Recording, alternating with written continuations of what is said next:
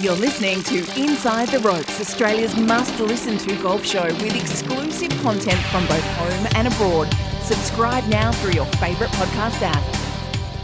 Hello, everybody. Welcome to episode 218 of Inside the Ropes. Rod Murray with you again, filling in for Martin Blake, who is preparing for week two of Olympic competition in Tokyo. We'll hear from Martin shortly as he managed to snare an interview with the player of the moment, Evian Championship winner Minjee Lee. She and Hannah Green on the ground getting ready for the women's Olympic competition, which gets underway tomorrow. Uh, and you would actually think that both of those players would have a chance at the medals and be among the favourites. That interview coming up in a bit. Before that, though, lots of other golf stuff to talk about. And when you want to talk about golf stuff, what better way to do it than with former touring professional turned course architect and commentator Mike Clayton. Clayton, good to be chatting again. Thanks for your Thank help last week. Yeah, all good. We're going to talk about the Olympics in just a moment because I know that was probably the event most of us watched most of last week. There was some interesting stuff there. But first, I wanted to give a couple of quick shout outs. One to Kirsten Rudgeley from Western Australia, who won the English Women's Amateur Championship at the weekend. Terrific result for her there. She beat Belle Wardle with a birdie at the first extra hole. She birdied 35 and 36 to take it to extra holes, Clates.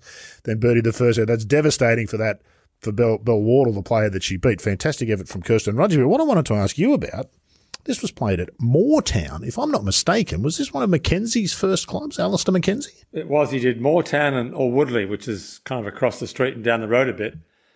Uh, brilliant course. He, the story of Moortown was uh, there wasn't much money. It needed investors, and he built the famous Gibraltar hole, the eighth hole, the par three, which is now the tenth, and told the potential investors that if you give me the money, I can build the whole course as good as this hole, Right. which they did and which he did. So tremendous course. That's We used backing to play yourself. the-. That's we backing yourself, isn't it? Sorry? That's backing yourself, isn't it? As well. Yeah. We used to play a tournament called the Car Care Tournament in, it was the week before the British Open. Uh, DJ Russell won one of them. And who was, uh, Mark Mouland maybe won one, I think. But yeah, tremendous course. So uh, Mackenzie lived in Yorkshire, in, in Leeds, even though he was Scottish. He was one of those transplanted Scots who lived in England, like Colin Montgomerie and Ken Brown and Billy Longmuir. And Billy, Billy, I always just assumed Billy was English, and then because he led the British Open a couple of times, 1979 and 84, and he, um, you know, Scotsman Billy Longmuir, and he said it's funny. He said I I never lived in Scotland, but my father was Scottish, and I just always thought I was Scottish. I grew up Scottish. I was I was brought up as a Scot, even though I never lived there. It's in the blood, isn't it? Huggy will tell you that. Well, it's, Ken he's Brown, claiming same. he's claiming Hannah Green, Huggy, because uh, she's got some Scottish roots. Karis Davidson is another one that. Uh, Steve Allen, yeah, Michael Sim, he's claiming them all. yeah, that's right. Anyone who's done anything is in Huggy's book is Scottish.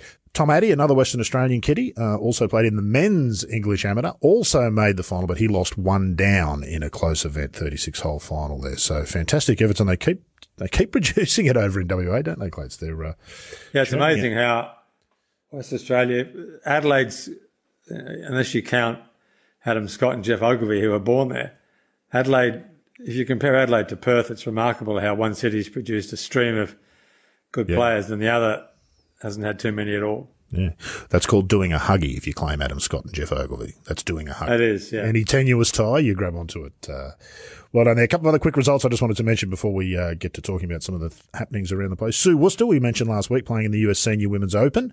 Uh, she made the cut, finished tied 47th. Jan Stephenson, the only other Australian in that field, she missed the cut.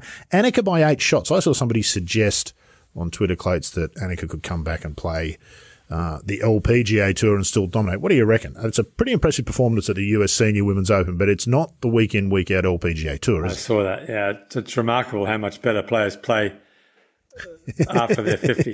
no, They they can't make a cut on the, in the men's tour. They That's can right. barely make a cut when they're 49. They go on the men's tour and start playing great golf again. Uh, so, sorry, on the senior tour.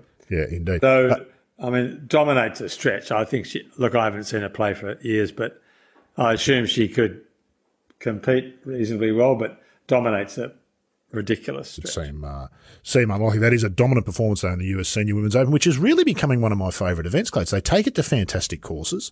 The quality of the play is plenty good enough. I think she was twelve under uh, Annika for the four rounds and finished eight shots in front. Plenty of good golf and enjoyable golf. And as with most of that over fifties golf, the a- the atmosphere seems right. they don't take the golf too seriously. It's important and it's serious, but it's not too serious like you get on the main tours. Um, there's a bit of levity and fun around it. And they play, uh, more importantly, they play good courses. They played Yeah, at Chicago right. Golf Club a few years ago, which is one of the great courses in America. And unlike the men who need big venues, the women's golf, which you know, primarily the LPGA, don't need big venues. So big venues in terms of not, I'm not talking about the length of the golf course, but just big venues. Infrastructure, say, corporate tents and parking and yeah, all that other stuff. Yeah, Royal Melbourne's a big venue and why it's more suited to the President's Cup than Kingston Heath, which is a small venue. But um, the women's LPGA could go to, they could pick the eyes out of the best courses in America. Yeah. And it would make it much more interesting than the courses they play now, yeah. as a general rule. And, and it's why the almost the, the, the, premier event in terms of architecture on the LPGA tour is the Australian Women's Open yeah. at Kooyonga or Adelaide and the Grange. You know, three of the best golf courses they go to all year. And spectators will tell you, even those without an interest in architecture, for the most part, they tend to be the most interesting tournaments. They throw up the most interesting results and the most interesting golf over the closing holes. The players have more questions asked of them. They have more decisions to make, more options for the way to play.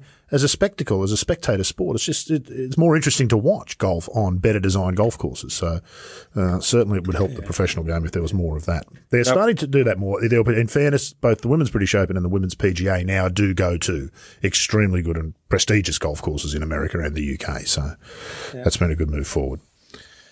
Uh, European Tour, mixed event this week. We're going to chat about that in a minute, Clates. First, the results. Daniel Gavins of England won his uh, first European Tour title. Uh, beat New Zealand's Daniel Hillier, shot a 62 in the third round, finished tied third. Blake Windred tied 26, Maverick Antcliffe, uh, tied 22, sorry, Maverick Antcliffe tied 26. The LPGA side of that tournament was the LPGA and LET and Euro Tour co-sanctioned, like the Vic Open. Pajaree Anannarukarn uh, beat Emma in a playoff for the title. Sarah Kemp keeps playing well, tied eighth. Suo tied 11th. A much needed check for her, Clates. We'll discuss that in just a moment. And Steph Kyriacou tied 34th. Whitney Hillier, Sarah Jane Smith missed the cuts. These mixed, event, mixed events, Clates, the Vic Open's really created the template, hasn't it? This was unfortunately up against the Olympics. The scheduling wasn't terrific, but they really do produce interesting golf, I feel like, these tournaments. Well, I think the guy's name is Mark McDonnell, who runs Modest Management, whose company's made famous by Niall Horan being a an investor, patron, owner, whatever you want to call him. I'm not quite sure exactly what he is, but with 45 million Twitter followers, mostly young women, he's a great advertisement for golf. Um, Mark was down at the Vic Open at 13th Beach a couple of years ago. So my assumption is he took the concept back to Ireland and thought, let's do this. Yeah, absolutely.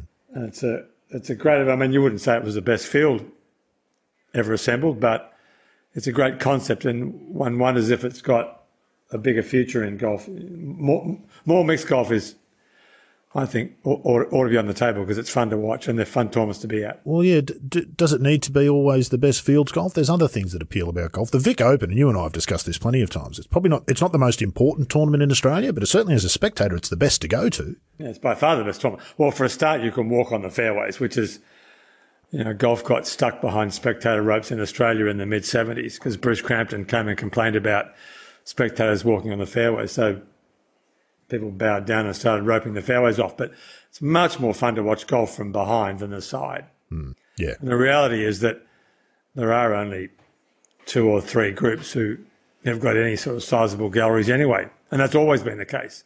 Yeah. So you could go and watch Billy Dunk, Guy Wolstenholme, and Terry Kendall in 1975 and there'd be 150 people watching him. Well, they can all be on the fairway. Yeah.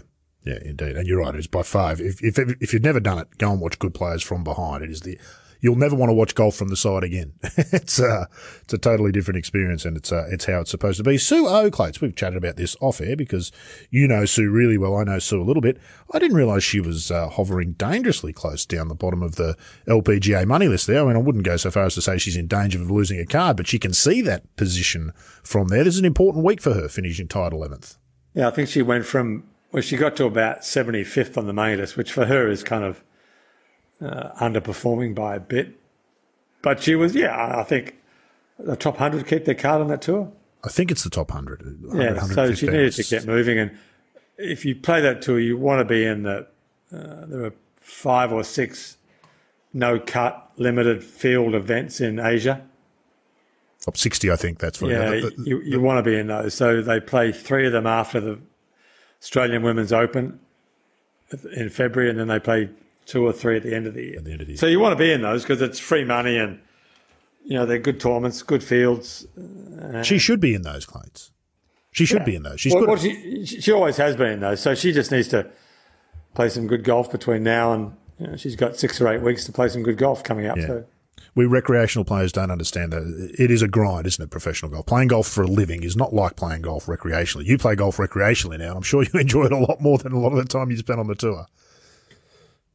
Although I love playing the tour, I really enjoyed playing the tour. But yeah, you're right; it can wear you out, and it's lonely, and especially in the kind of COVID environment where they're traveling alone, and she um, she's off. To, she left uh, Northern Ireland to. She's gone to a, a kind of really cool golf resort on the coast that a friend of mine owns for three days in a hotel and two, two days of golf, and then she's off to stay with Huggy for two, for the rest of the week before she plays the Scottish Open next week. So, so it's a you know she's on her own, no friends.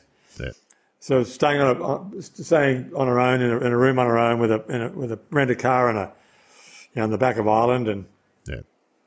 it sounds like great fun, but when it's week after week after week, it's Yeah, indeed. And of course, the danger now is, Clates, if she starts to play well, Huggy's going to claim her because she spent some time at his house.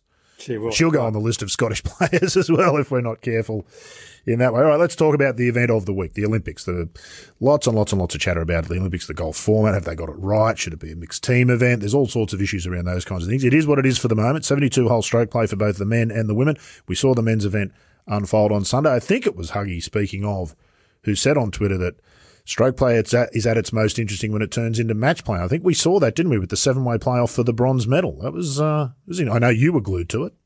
Well, and, the last hole of the tournament where um, Xander Schauffele had to get it up and down from 100 yards to beat the boy from Bratislava, as they call him, Rory Sabatini, who's about as South African as you can get. But anyway, he's playing for Slovakia, which is good luck to him. Um, so there was match play on the final hole of the tournament. In fact, there was match play in the last mm-hmm. five or six holes of the tournament because Morikawa was hit a couple of horrendous drives into the right trees and had to scrape it around. But the the seven way playoff for one spot was terrific. I, I love watching that golf. It's great. Hmm. And And- when you consider that you know, three of the biggest names in golf are in Yes, that's right. Matsuyama, McIlroy, and Morikawa. You know, it's fine if it's a playoff for the British Open or something, but when you've got three of the biggest names in golf in a seven way playoff for a bronze medal, and you know it was burning them not to win it. I mean, they were all trying as hard as they could.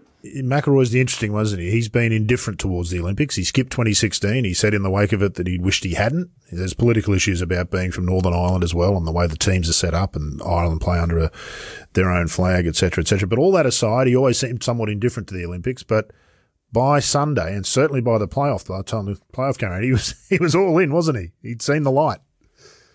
Well, I was, you know, I went to the last Olympics, and it's hard when when you're there. It's hard not to buy into the the spirit of it, and not that the spirit of it's always great, but It's a big event, though, isn't it? It's a big event. yeah, it's a big event. I- Watching, as we said, Rose and Stenson fight at that gold medal in Rio was it was really fun to watch, and uh, and the women's event was great. And you can argue whether or not golf's got a place in there, but given all the other sports that are in there, you might as well be there.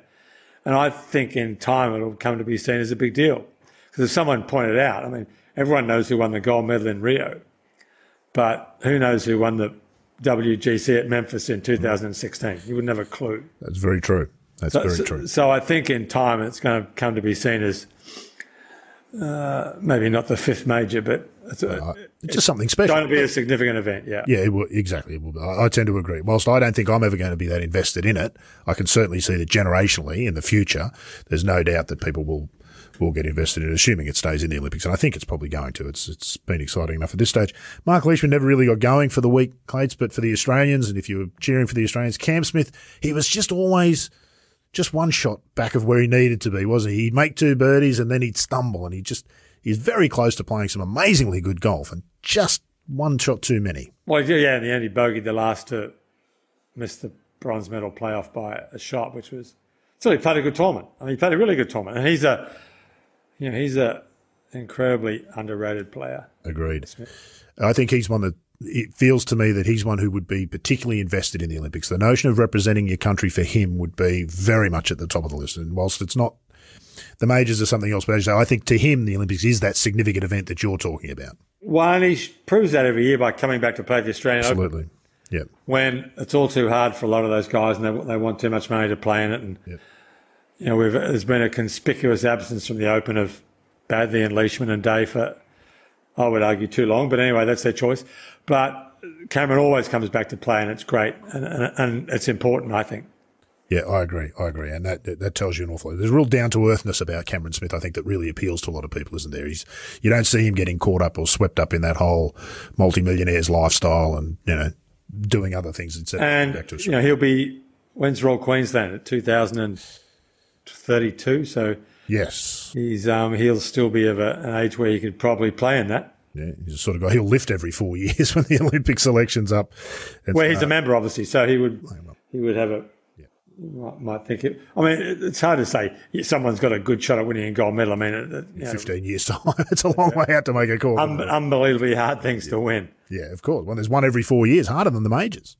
Uh, more significant win in some. Well, and they're just because there's no dominant player, unlike tennis. Even though Djokovic didn't win, uh, you know, it's not like tennis. It's you know, there was no guarantee that Tiger Woods would win the gold medal in. Well, golf's a different sort of competition, isn't it? Yeah, I mean, there's tricky. you know, Very it- tricky. That's exactly right. What do we have? here? The world number three or four, I think Schauffele is winning gold. And I think they were both ranked outside the hundred, top hundred. The two guys who finished um, bronze and, and silver. So that's unlikely to happen in tennis, where it's a head-to-head competition. In fact, I think I saw the average world ranking of the three medalists was something like 140. 38 or 40 or something like Yeah, that. So, yeah, 139, or whatever it was. It was.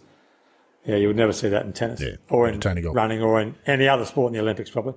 Which brings us to this week, Clates. I think both Cam Smith and Mark Leishman had a claim to be in the discussion about potential medals, and Cam Smith proved that obviously with the way he played. I feel that even more so with the Australians this week, Hannah Green and Minjee Lee. Minjee, of course, just winning the Evian champ- Championship last week, her first major title. She's in a very elite sort of company, it feels. Her game is very special. She's in that top five or ten players in the world week in and week out. Uh, she's got that sort of game. Does winning the Evian a week or two ago have any impact on what might unfold here? She's a two-time Olympian now. This is her second trip to the Olympics. She represented Australia in 2016 as well. You would have seen her up close and personal playing back in 2016. Probably a different player now, but uh, she feels to me like one who will be genuinely in the discussion about gold medal contention. Yeah, she's obviously got a. You have to play well, obviously. So she was seventh, I think, in Rio. She played well there. A couple of, couple of shots out of getting a bronze medal. Su was thirteenth, so she was probably four shots back. So, yeah, you've. Um, I mean, we're all guessing it. You just have to go and play well, Yeah. obviously. So if she plays well, she's a good enough player to have a shot at winning something out there. Yeah, indeed. And the course, you know, she's always been a very, I don't want to say unimaginative player, but she's just, she's very good at hitting the same shot all the time. Mm-hmm. Great swing, great technique, very solid. Yeah. Hits it down the fairway, hits the ball on the green. If she puts well, she's going to finish well. yeah, yeah, indeed. So, and it's the sort of golf course that suits that game, it looks Yes. like to me. Hannah Green is a different type of player, but an extraordinary competitor, I feel like, Hannah. I wonder the value of that in a competition like this with no crowds and those sorts of things. Does that impact that sort of player more? She's incredibly determined and a great grinder. She is, and she's she's improved more than Minjee. I mean, I remember caddying in the Interstate Series for Julian Sue, who played Hannah twice in that series and beat her twice, and she was a good player, but nothing more than a good player. But she's improved a lot in the last four years. I mean, she wasn't when we were in Rio four years ago. There was no, you know, it was it was an automatic that Su and Minjee would be playing in Tokyo. And Hannah jumped right in there ahead of Su and winning that major and winning again in Portland last year. And, and she's improved a lot in the last three years. Yeah, really got So, and, and, and it wouldn't surprise anyone if she won. No, She's that's a- exactly right. She's got a tremendous technique again, long hitter, gutsy player. Both those times she won, she made tricky eight footers across the hill to win. So again, if she has a good week and she plays well, she's got a shot. she's a want the ball type, isn't she? She's that Michael Jordan. Give me the ball. Give me the chance to fail. Yeah. You know, Yeah. I, I, I want to be right there. I want to feel the head. I want to be a part of it. And uh, she stood up to that, as we've seen at just about every level along the way through her career. Well, Clates, we're going to take a quick break here. And on the other side, Martin Blake had a chance to catch up with Minjee. He had an interesting chat with her, and we'll have that on the other side of this break. Stay with us here on Inside the Ropes. With Australian Golf Media, you're back inside the ropes. Welcome back to Inside the Ropes. It's Martin Blake reporting live from Tokyo, the Olympic Games. It's always a pleasure to have Minjee Lee with me, uh, who's just about to become a dual Olympian and also has been Australia's latest major winner. Welcome, Minjee. Hello. Thanks for having me. Oh, you're a pretty regular on Inside the Ropes. Um, Minjee, uh, how excited are you to be in Tokyo for your second Olympic Games to start with? Um, actually, it's kind of um, weird to say that I'm a, gonna be a dual um, Olympian because you know if you think about it, Rio was what four or five years ago, and now I'm in Tokyo, and it actually feels really good. And I, I've been, you know, really looking forward to this for the past year, and um, now I'm really happy to be here. You had a look at the course today. What did you think of it? Um, yeah, I saw the front nine, and the course is in really amazing shape. Um, the greens are rolling really good. Um, I think it's going to be a good test. Um, just a, a mix of short and long holes, so I think it will just be a really good, um, good competition course. Uh, I think everyone, including myself, is wondering what your win at the Evian Championship in France is going to actually do for you is it a kind of a relief factor for you? Is it is it a kind of a weight off your mind situation that you might be able to actually surge forward now? Um, yeah, a little bit. I mean, there was a lot of people talking about it for a long time, and um, you know, I heard that I was one of the better players to not win a major, and um, you know, it was. It's always been a motivation to you know win a major, and it's kind of now the like it's just a monkey off the back, and I just feel like um, I just feel like I can just play freely, um, even more so uh, after winning a major championship. So um, yeah, no, I do feel like I'm in a good place. Was it bothering you? Did it actually bother you with hindsight? Are you able to say that? I mean, no, it wasn't bothering me, but you know, over, over the years and over how many times that people have like told me that, or you know, um, your major championships coming, or you know, things like that. I I think it is kind of on the back of your mind, but it ha- it didn't bother me, but it was just, I guess, extra motivation to actually get that first major off my back.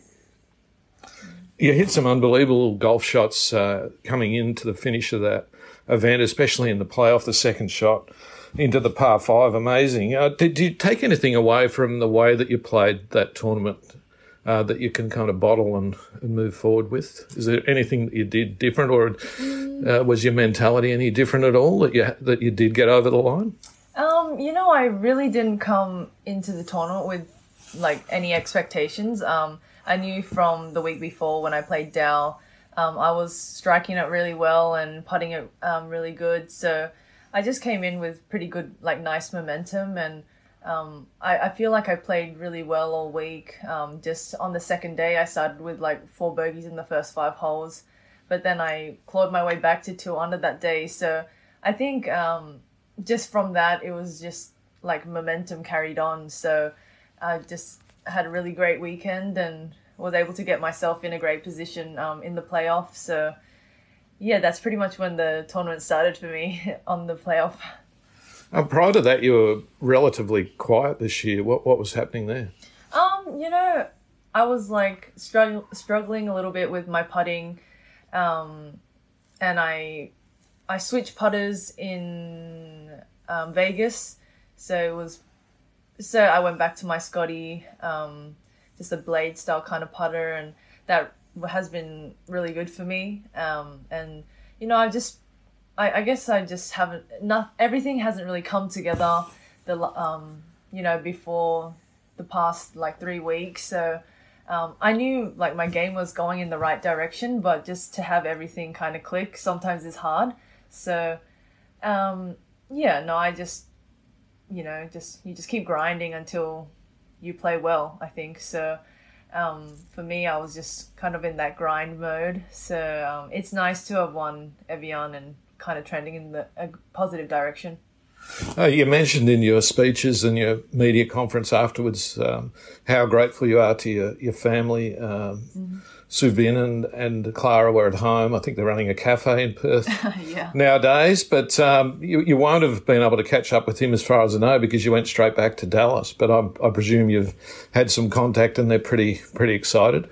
Yeah, I mean, even um, just with Minwoo winning, they were probably on a real big high still. Um, and then me winning Evian, um, it was just like two cherries on top, you know. So um, no, they are they were really really excited, and um, you know I called them straight after I I won, and then just before the trophy presentation. So um, it was just really nice. They stayed up. I know it was really early in the morning, so um, yeah, as you do, they're up whenever we're both playing. So um, I know they're supporting us from back home and um, just really excited for both of us.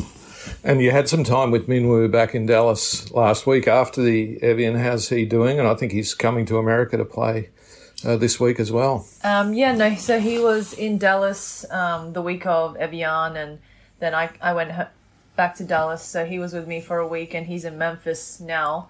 But yeah, no, he had a couple weeks after Scottish, uh, after the British. He came um, to Dallas and you know, he was practicing there. So um, I got to catch up with him, and it was his birthday, and um, we kind of had like a joint celebration. So that was nice, and it was just good to catch up with him. I haven't really seen him in like ten months or something.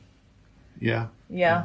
so the life crazy. of the traveling pro. Yeah, I know. We're both on like really hectic schedules, so I think it's you know whenever our paths cross, it's it's just really nice to you know get together and you know catch up. Um, where does the Olympics rate for you? I mean, how do you think of the Olympics? You're unlike Hannah Green, who's here with you. you have experienced the Olympics before. Where does it kind of rate for you? Because it seems to me like on the women's side of the competition, the women are putting it right at almost at the very top. Um, you know, yeah, definitely for me as well. Um, I just think it's the highest honor that you can have representing your country, and um, you know, it's just really humbling to be able to do that and to have the opportunity to do that as well. So it's just it's very high on my list. It's very important to me, and um, getting to Tokyo was one of my big goals. So um, after the last Olympics, I really wanted to make this one. So yeah, no, I um, I just I for me it's really important. And what do you need to do this week if you're going to grab a medal? Um, I think definitely fast start. Um, you got to start well. I know you can't win it on the first day, but you can definitely get a head start. So um, I just think just keep putting the pressure on. Um, just you know, obviously do your best and have fun out there. But it is very hot, so try to stay hydrated and um, keep my energy up. Well, you've got all the best of Australia behind you this week, Minjee. Good luck. Thank you so much. After this break, Rod and Clates will be back with more Inside the Ropes. With Australian Golf Media, you're back inside the ropes. Yeah, welcome back to Inside the Ropes, where we do subscribe to the HG and Roy theory that too much golf is barely enough. Well, we've just heard how good a job the teams are doing representing Australia at the Tokyo Games, but they're the only ones flying the flag on the world stage. Sydney's Grace Kim is the reigning Australian amateur champion, and she's been on a lengthy journey in the US this year, which steps up a gear this week when the US Women's Amateur gets underway. That event will be played at the historic Westchester Country Club in New York, where Grace is one of five Australians in the field alongside Emily Ma, Madison Hinson Tolchard, Darcy Habgood, and Mackenzie Toole. Grace joins us on the line now for a chat about what has been a remarkable couple of months uh, Grace, thanks for taking some time. We really do appreciate it in what is a pretty hectic schedule for you there. Yeah, no, thank you for having me. Um, it's been quite busy, so I'm glad we can get it through. Yeah, look, uh, let's start at this end of what's been a pretty amazing couple of months for you down in the States, and then we'll work our way backwards. This week's the US Women's Amateur, as I just said. Now, that's a big deal. You got your way, when you way in there through a qualifier. What, what was that experience like? I can't, I don't know how the big the field was. There was only four spots. You won the event. Uh, how was the pressure for that? It was it was all right. Like I mean, I think because I've played in the US Open qualifier, I sort of had the gist of what it was going to be like, but obviously it wasn't as big of a deal. Um, obviously, I wasn't up against professionals; I was up against amateurs, and I tried to work around my schedule and the like I had a bit of a falafel, but I ended up in Detroit, up in St. Clair, which is about an hour and a half up north of um, Detroit. No, yes, Detroit, right? So um, it was fine. The weather was super nice. Uh, course was wasn't too bad. Like all I did was make two birdies, and that the rest were all pars. So I just tried to keep it in play. I didn't. I wasn't greedy at all. So I just tried to make it easy on myself, really, that day. Did you see what she did you see what she did there, Rod? What's that, Clates? All I did. All I did, yes. Two birdies and sixteen pars. That's all I did. That's right. How hard could it be? Plus Yeah. two markers all over the world saying, yeah, it's not that hard at all. It's not that hard. Uh, indeed. I didn't Well, mean that at all. Golf is so hard. no, we're kidding. It was good. We like that. It is true, though, isn't it, Clates? And Grace will probably go on to a professional career, and if she can maintain that attitude, that will take her a very long way, won't it? Yeah, don't three putt, don't double chip, don't take penalty shots. Hank Haney. Yeah.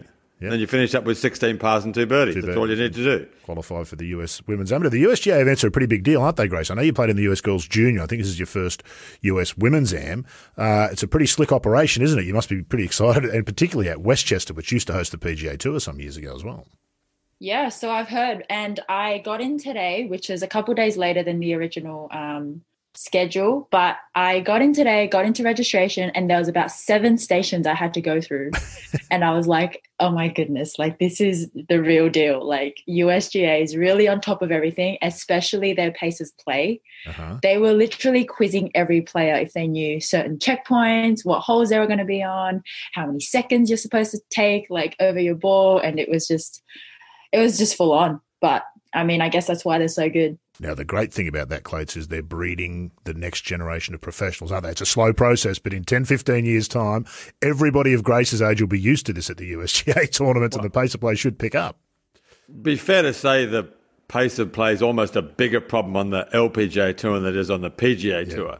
In my experience, which is limited, but I've catered a few times. They're they're pretty slow. Yeah, indeed. Although they aren't, they do actually penalise the players on the LPGA, which we never see on the PGA Tour. So Oh, you uh, can't be penalising the boys, Rod. That's No, that's exactly right. that. Well, they can't afford it, Clates. There's not enough can't money. afford, yeah, they can't afford it. Not Yeah, enough money in the game. Uh, talk quickly about what you're expecting from the week, perhaps. Then, Grace. It's a pretty grueling week, the US Amateur, isn't it? It's uh, what uh, 36 holes of stroke play, and then if you go all the way to the end, it's six or seven matches, I think. Yeah, I believe so. I mean, yes, like you said, it is my first USM, and like any other amateur, state amateur, it's it's going to be a grind. Um, there's a lot of holes involved if you go all the way to the finals, and you just want to make sure you get in like the right section of the stroke play because you don't want to be matched up against a really good player the first round. But I guess at the same time, you're trying to um, win the actual medal first, and then um, just work work your way through. Um, it's just two different games. You're not going to really, ex- you can't really sort of expect much, especially in match play because you don't know what's going to happen. Whereas stroke play, you sort of guess, sort of have a gist of where you're standing, I guess. Now, there's another mistake, Rod, for rookie players. You don't want them in the medal. The, the person who wins the medal always loses in the first round. So if you've got a chance to win the medal, three putt the last. Like like Peter Thomson used to do in the Singapore Open if you ever had a chance to win. So do, uh, do not win the medal. Fabulous. Okay, Look, I got it. I'll note that. So of course, one, one plays 64, don't they? So it comes with a whole bunch of expectation. If you win the medal, you play the 64th ranked player, and everyone just assumes that's going to be a walkover. At this level, that doesn't happen. Clates, you were about to say something. Sorry, mate. is is it Rose Rose Zhang? Is she Rose the best player? Or yes, so she yes, yes, hundred percent. She rocked. She they actually gave her a courtesy car, a courtesy car. Sorry. Um. Uh. Yeah. I guess she, her, and another player who's an, a past mid am champ. Um. And then literally the rest are all um, rules officials or members of G- USGA. They all just got you know Lexus um, cars, and she's got her own parking spot. So you're on the bus. Have you played with Rose? Have you come across her? She really does seem to be quite a phenomenon. Yeah, no, she's super nice. I met her at Augusta this year and she's just she's not like arrogant in any way. She's like the most kindest human. I really just didn't expect her to be so sweet. She's really nice. She can play. She was very impressive at the US Women's Open too, wasn't she? Clates amazing at the uh, So she she's defending champion, right? Did she beat Correct. she Abbey. she beat Gabby last year? Correct. Yes. That was how it worked. Okay, fine, Yeah, good. in a- Okay, in a got that fan- in a fantastic match as well, just uh, just was. quietly. Indeed. Well, of course, that, that's what's coming up this week, Grace. But to prepare, you've been doing all sorts of crazy stuff. You mentioned the Augusta National Women's Amateur. I want, you, want to take you back to that shortly. But before that, you've been playing on a mini tour over there, which, I, from what I can gather, is around the sort of southern states of the US. You've been playing as an amateur, the Women's All Pro Tour, I think it's called. You've won twice. What would you have spent the money on if you'd been smart enough to turn pro before you won twice? And what's that experience has been like? How did you come to play on the Women's All Pro Tour? Well, I guess I would have just spent more money on either shopping, making my luggage extra, extra heavy. Like I've just got so much stuff. But um, I actually came across this tour through um, just the Golf Australia stuff, like Emily McLennan, um, Stacey Peters before obviously she had a baby, um, and like Khan Paul and Mackie, Luke Mackey's just been helping me out trying to f- see some schedules because I had a bit of a blank gap in my schedule and I just wanted obviously some competitive golf in here and there. Turns out there was another like a mini tour, like you said. Um, and yes, it's around the Texas region. Um, and I just wanted to get some competitive golf in. I saw a couple of the Aussie Symetra girls, and they said that this tour was really nice. They really look after you. They get you host housing if they can. Um, the only thing that put me back was how expensive it was going to cost me to play in it. It was about for a non-member, it was about six ninety five US. Um, and obviously, as an amateur as well, it's a bit daunting. So I was only planning on playing the one as a non-member, and I guess I can say I accidentally won the event the first time. So um, big mistake there. I should have. Three of the last. So Clayton said. no, yeah, that too. But I should have actually become a member of the tour prior to the event, where it could have got me the extra 500 points for me to skip stage one to finish in the top five of their race to stage two. Um, so I had three in a row, um, and the last one actually ended yesterday.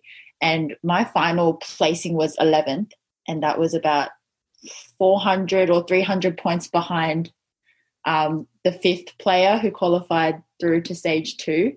Wow. Um, so, but then again, like overall experience, I loved it. Um, just I I just happened to play well amongst these pros, and knowing that they're going through Q school as well, it was just a good confidence booster. So that's stage two of the qualifying school. So what are the three stages? There's three stages. So the first one's um, about a couple of days after the final round of this week Okay. in Palm Springs. Okay. And are you you planning to go to that?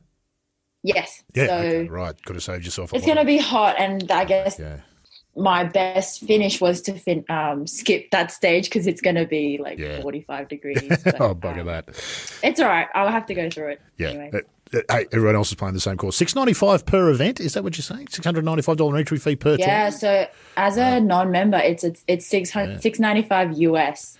Wow. That's uh, which is Even three- for, even for an amateur. So what what did they give you when you won? Nothing. Like Lexus Uh, trophy. tro- trophies are not very useful. well, yeah, I got a start in a Symetra event. Yeah. Okay, Um, good. Okay. Finished top ten, I very think, didn't you? nice, Did you finish top ten in that Symetra Tour event? Yeah, I finished Yeah. tied 10th. And a lot of people messaged me saying if I got a start into the week after. Duh. But I think that's just a men's tour thing because that's not a really big thing in the No, I ladies think you're right. tour. Yeah, I think you're You right. I have to win it to get a start. Yeah, that's it. Well, I wouldn't even let Sophie Popov play in the ANA Inspiration. Clates, is this the way of the future? Amateurs playing with professionals on these mini tours? It would be a misnomer to call Grace an amateur, in all fairness. She's an elite amateur. Well, she's an amateur probably, and I'm a recreational player. That would be the difference, wouldn't it? They're amateurs in name only, aren't they? Yeah, at some point they should. If you're paying six hundred and ninety-five dollars to enter, at some point you should be probably at least get your entry fee back. Yeah. Yeah. If you, if you win, or you know, or you. should- I mean, yeah, in fifty years' time, the the distinction will be. Different. Um, I mean, it's, you know, it's been long gone in reality, and it, it'll be. Uh, have, uh, it'll have disappeared within twenty years, was my guess. you would think it makes some sense because obviously the girls that you were playing against on that pro tour there, Grace, you certainly held your own quite comfortably, didn't you? And they're all professionals, or for the most part. So the distinction between talent levels isn't there, is it, by any stretch of the imagination? Yeah, I mean, some of the girls had some conditional status on Symetra, some girls, um, yeah, just on the mini tour. And I guess we're all just trying to, you know, make some money prior to Q school, get through Q school. So, yeah, I guess we're on similar levels. And all of this, sorry, all of this stuff, Grace, has got really nothing to do with holing putts and hitting good six irons, has it? This is all the stuff about professional golf that we don't think about as fans. I mean, once we see the golfers on the course, it's about the golf, but all of this stuff about how you find a play, tour to play on, the costs involved in that, what you've got to do to get there. As you said, that mistake you made by not becoming a member, and you know, now you've got to go to the first stage of Q school, which is you know not what you wanted to do. That's all a great learning experience, I would think. All that stuff away from the golf course, and yet still be able to concentrate on your golf. Absolutely. Like this whole process of having to organize by myself, you know, um, work around not being able to get a rental car because I'm underage and, you know, getting, you have to know people. Um, I found networking um, mm. was a big thing here in America. Like, I, I guess it's just everywhere, but I just never took into account how a lot of people are there to help you. Um, and then obviously you can help them back later in the future. But I yeah, this whole experience of what four months since I've been here, I I'm excited for the whatever's ahead of me. Really, fast way to grow up, isn't it, Clates?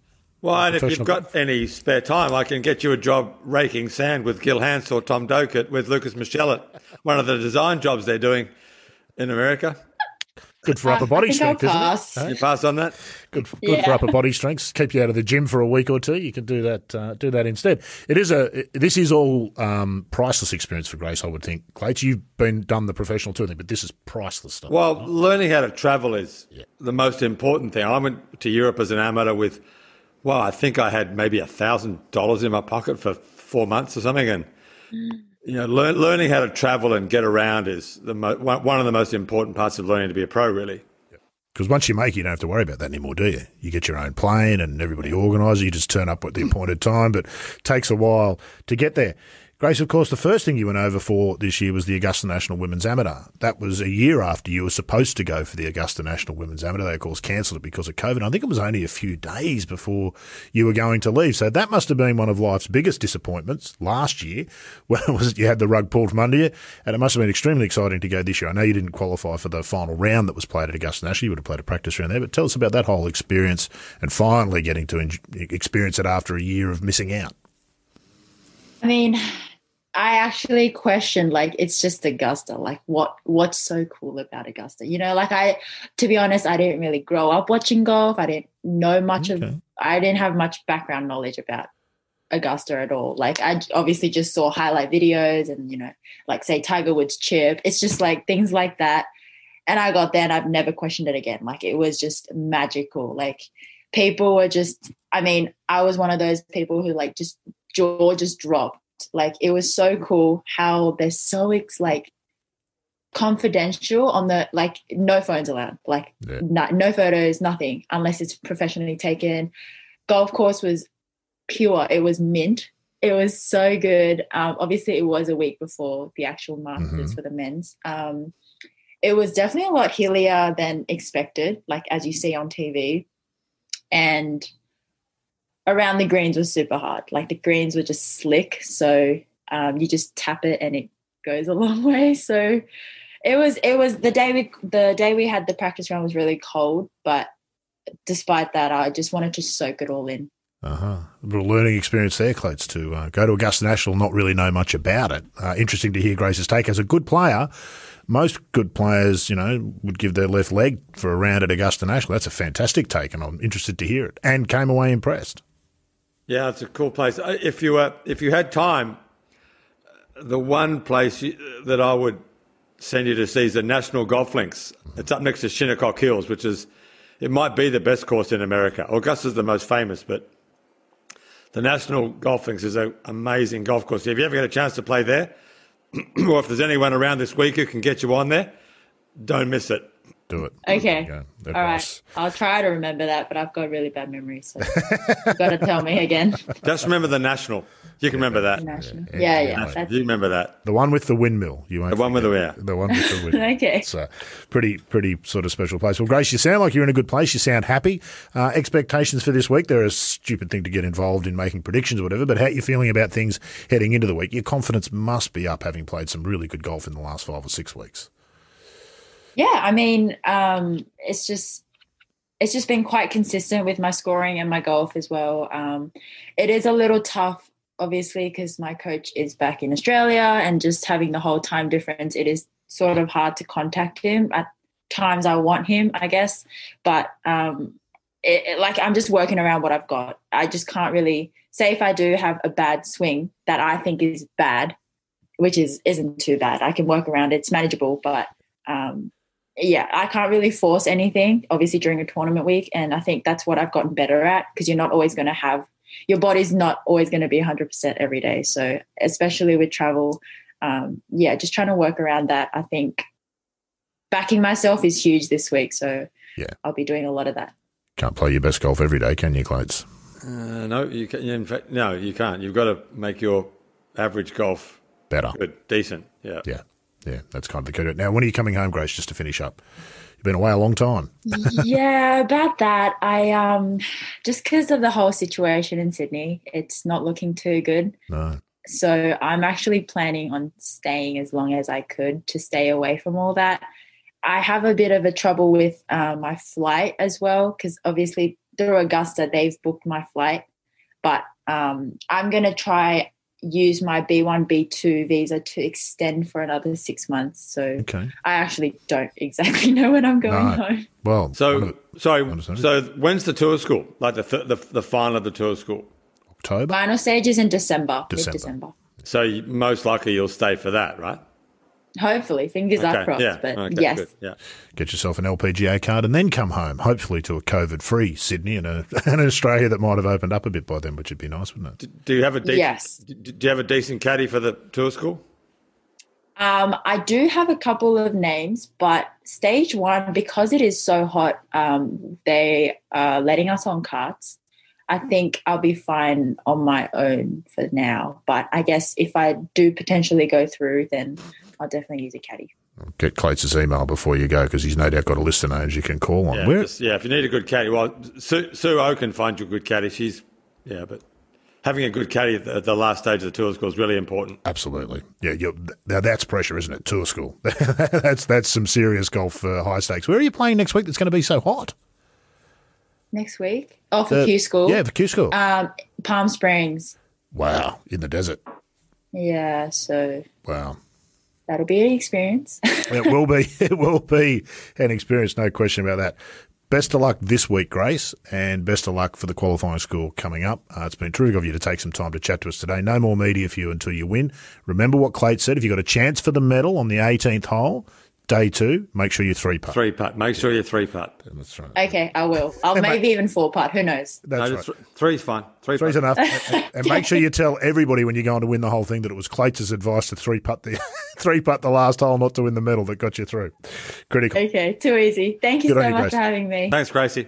Yeah, big thanks to Grace Kim. She's a terrific young lady, Grace. I know that you know her a little bit, Clates, but uh, she's really playing quite nicely, flying under the radar with all this other big news going on around the place. But that US Women's Amateur is a big deal, and she's got a chance this year. Yep. Yeah, she's a great kid. I see her a lot around the. Just she comes and plays the amateur tournament. She's great fun from Sydney. So it's time Sydney had a great woman player. So it would be Yeah, certainly is. And uh, yeah. Best of luck to Grace as things unfold. Now, a couple of things, a bit of homework that I need to uh, to do here, Clates. My golf. I think we t- touched on this last week. How you got started in the game. Getting people started in the game is probably one of the most important things that all of us as golfers can contribute to. Every golfer knows a non-golfer or more than one non-golfer. Do yourself a favour, do the game a favour, see if you can get them interested in the game. Now, if they're a young person, My Golf is the place to do it. It's Australia's national junior program to get kids into golf. Perfect beginner's pathway to learning the basics in a fun and safe environment. Term three programs are running now. Head to golf.org.au forward slash My Golf to find a program near you. There are some rolling COVID restrictions in certain states. Now, if it's not a kid, Lots of adults out there. In fact, I reckon, Clates, people who take up the game later in life might be more passionate about it quite often. How many times do I, I can't remember who the teaching pro was who said to me, if I had 50 cents for every person who told me I wish I'd taken this game up when I was younger, I wouldn't need to work for a living. It's true, isn't it? People get bitten by the bug late. They really get into their golf, I reckon. They do. The problem with golf is when you're a kid, kids are great at imitating. Yeah. They're great imitators. In fact, well, we learn to speak by imitating, I guess, but um, it's much more difficult to do when you're 40 or 30 or so. It's a, it's a schools do. it. I mean, I went to a public, a private school, and golf was not encouraged because it wasn't a team game and there was no glory in it for the school. But you look back, most of the kids I went to school with, the one game they play is golf. Yeah. Yeah, still playing. And it's a game that ought to be taught to kids when they're young because it's the, it's the, it's almost it's not the one game you can play your whole life, but it's the best of them. There's no doubt about that. And of course, the thing is, you can be introduced to it young and you can go away for the game for a very long time. But those things you learn as a youngster stay with you. So if Yeah, you've yeah. gotten any sort of ability with golf as a youngster, and you, you and a lot of people do in their early twenties, they get married, they have kids, they got work, they leave golf for ten or fifteen years. But you're much better off when you come back to it if you've been exposed to it at a young age. Yeah, if you're taught to grip Yeah, and swing half decently, there's no reason why anyone can't be a single handicap player. It's not that hard to shoot 80. If you can grip the club and, and you know how to stand to the ball and you've got a modicum of sporting ability, if, if you learn that when you're 12, 13, 14, you're always going to be able to shoot 80 or better. And that's you know you do that for your whole life, you'll be a very happy uh, happy golfer. So. If there's somebody you'd like to give the gift of golf to, get into golf. This is the perfect way to fast track an adult beginner on course. Most programs are five weeks long. They teach the basics of golf in a fun and social environment. Four streams to get into golf, including specific programs for women, seniors, and all abilities. As always, head to the internet, golf.org.au forward slash get into golf for more information and to find a program near you. Like with the junior program, there are some rolling COVID restrictions, and I fear that we might be saying that line for just about everything for quite a while yet, which is unfortunate, Clates. What we won't say that about is the Outback Queensland Masters. We spoke to David, whose surname escapes me, and had a hole in one uh, up there a couple of weeks ago, and he was having a terrific time. Him and some friends went up there for the Outback Queensland Masters. It's a really interesting idea for an event. Go and play some courses that wouldn't be on anybody's necessarily golf tourist schedule, and they were having a hoot. That will be on again next year. Tickets are on sale now. Visit the website at Outback QLDmasters.com. That's outbackqldmasters.com. Links to all of that, of course, in the show notes. Uh, and a, uh, an event with a difference, no question about that. It's been fabulous to have a chat to you these last two weeks, mates. I've really enjoyed it. Thank you for bringing your insight, and but it's been fantastic these last two weeks. So thank you. That's right. Thank you. Well, there you have it. Episode 218 done and dusted. Martin Blake will be back next week for episode 219 here on Inside the Ropes.